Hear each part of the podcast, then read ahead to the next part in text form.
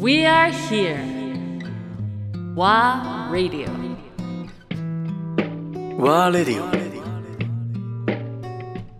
成沢義弘アンドレア・ポンピリオンこういうその飲食に関わってある程度まあえー自分たちで言うのもなんだけども、えー世界に、えー名前がこの飲食業界ではね、えー出て影響力があるっていう中で、あのー何ができるかって考えた時に、まあ、結局一番、まあ、10年ぐらい前から、ね、始まったのはいわゆるその食材っていうことを通じて自然環境っていう、いわゆるその持続性みたいなもの、環境のね、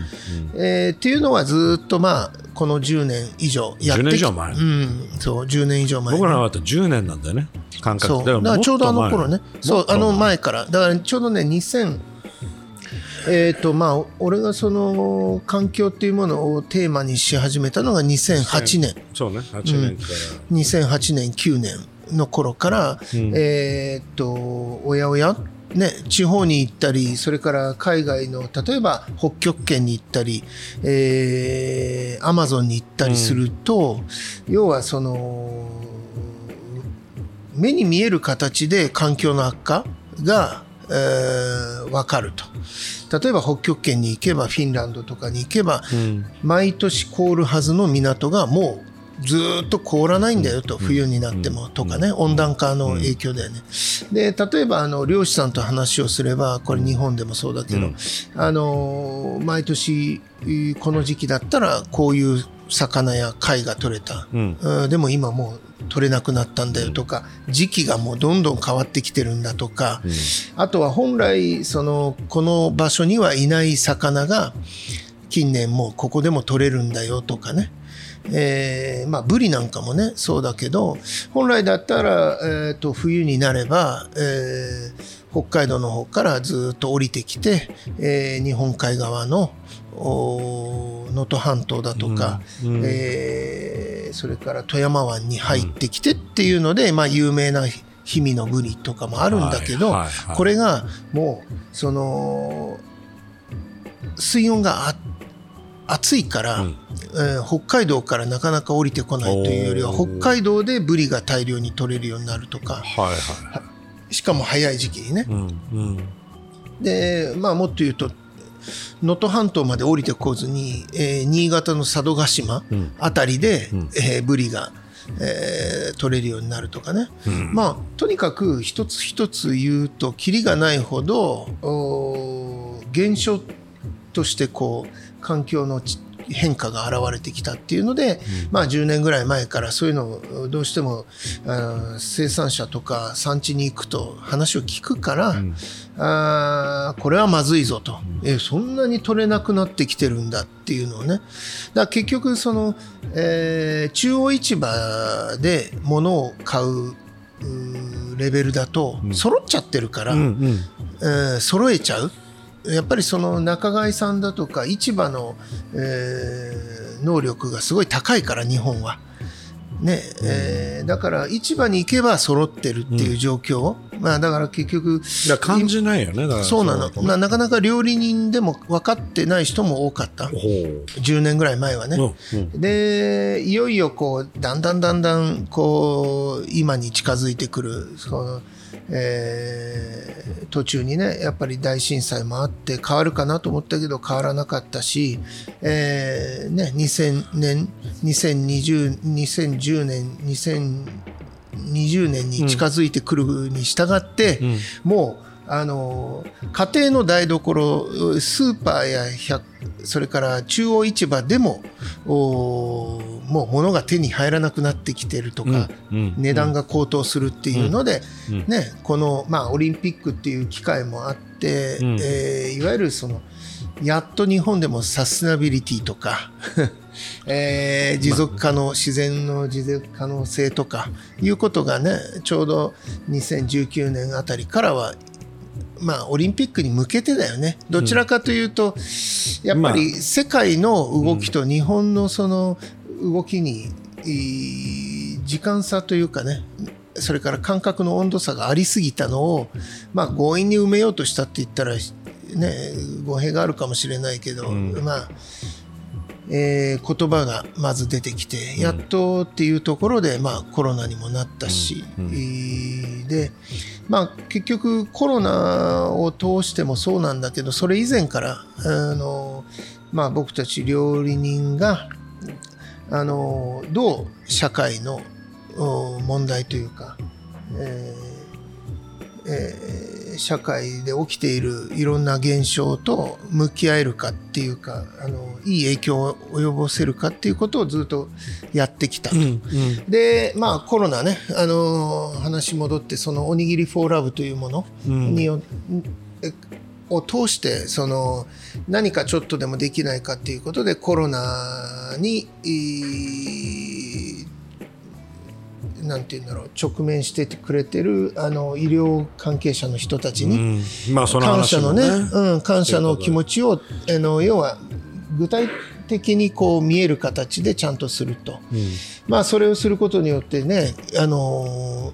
えーまあ前にも話したかもしれないけどその、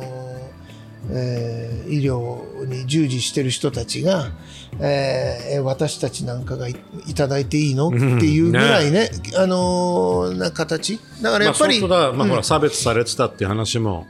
前回してたけど、まだ今でもだからね。続いてるんだ。から、今でも、あのー病院によっては外食禁止、うん。とかね。家にも帰れないとか言ってたじゃない、一時期、うんまあ、そうそう。当初はね。ひどいよね。だから、えー外食禁止か。すごい厳しまあい状況の中でも結局ねそういうその人のために、あのー仕事をしてくれてた人たち、えーやっぱり日本人のその心で思ってるだけじゃなくて、やっねえー目に見える形でしかも言葉に出して、ね、いつもありがとうございますおにぎり食べてくださいみたいなのをすごい喜んで。前回の話の中でさ、そのあ面白いなと思ったのは興味深いなと思ったのはいわゆるそのオニフォーラブっていうプロジェクトは一箇所にとどまらずいろんな地域に回ってきてるね、でその中でおにぎりフォーラブを通して実際テーマとしてはあの医療従事者にまあ一応ありがとうっていう言葉を差し伸べるといううプロジェクトではあるんだけども地域性によってやっぱりあいろんなところ回ってる中でその地域性をすごく感じたって言ってたじゃない。いわゆるまあ受け入れ体制含めね。そうだね、うん、場所によっては全然ウェルカムで、地域も一緒になってやろう、他の場所に行くとちょっとあまりポジティブに捉えられなかったとかっていう話があった。そうだね。やっぱりあのーなんだろう。こう今もまだ続いてるけど結局そのイメージっていうのを大事にする部分も日本ってあるじゃない、だから要は報道で、えー行動せあをあの制限？してくださいって言われれば、それを守らないとはい人の目が気になるとかっていうのは当然あるしね。ね。だからやっぱりそれが実際に、えー悪影響を及ぼすのかん。どうかっていうことよりも、ん。えー悪いイメージを持たれるかどうかっていうのもすごく気にするから、まあそこはその、えーすごくドライに考えてくれる、うーその病院であったり、地域もあれば、やっぱり、えーねやまあ人がちょっとでも集まることはいいイメージじゃないからやめましょうとかね。っていうのはやっぱあったっていうところ、うん、でもでもね行けば本当にみんな喜んでくれる。ウェルカムでしょ？もちろん。もうね喜んでくれるよね。求めてる。うん。あのーその医療に従事してる人たちはやっぱり知りたいじゃない、い。本当に私たちやってることを喜ばれてるのかどうかだそうね喜ばれてるのか、うん。感謝されてるのかって大事でまあ、それはやっぱり今でもね今この時点、えー8月に入ったけど、ね、感染者数めちゃくちゃ増えてるわけじゃない。まあで今までにないね、過去最多だ。で先月もあの静岡でやったんだけどね。うん。あのー正直すごい、あのー考えられちゃった、あのー一旦やめましょうとも言われてやっぱり感染者数が増えてるし。ね。そう、うん、で人が集まったりっていうのはっていうんだけど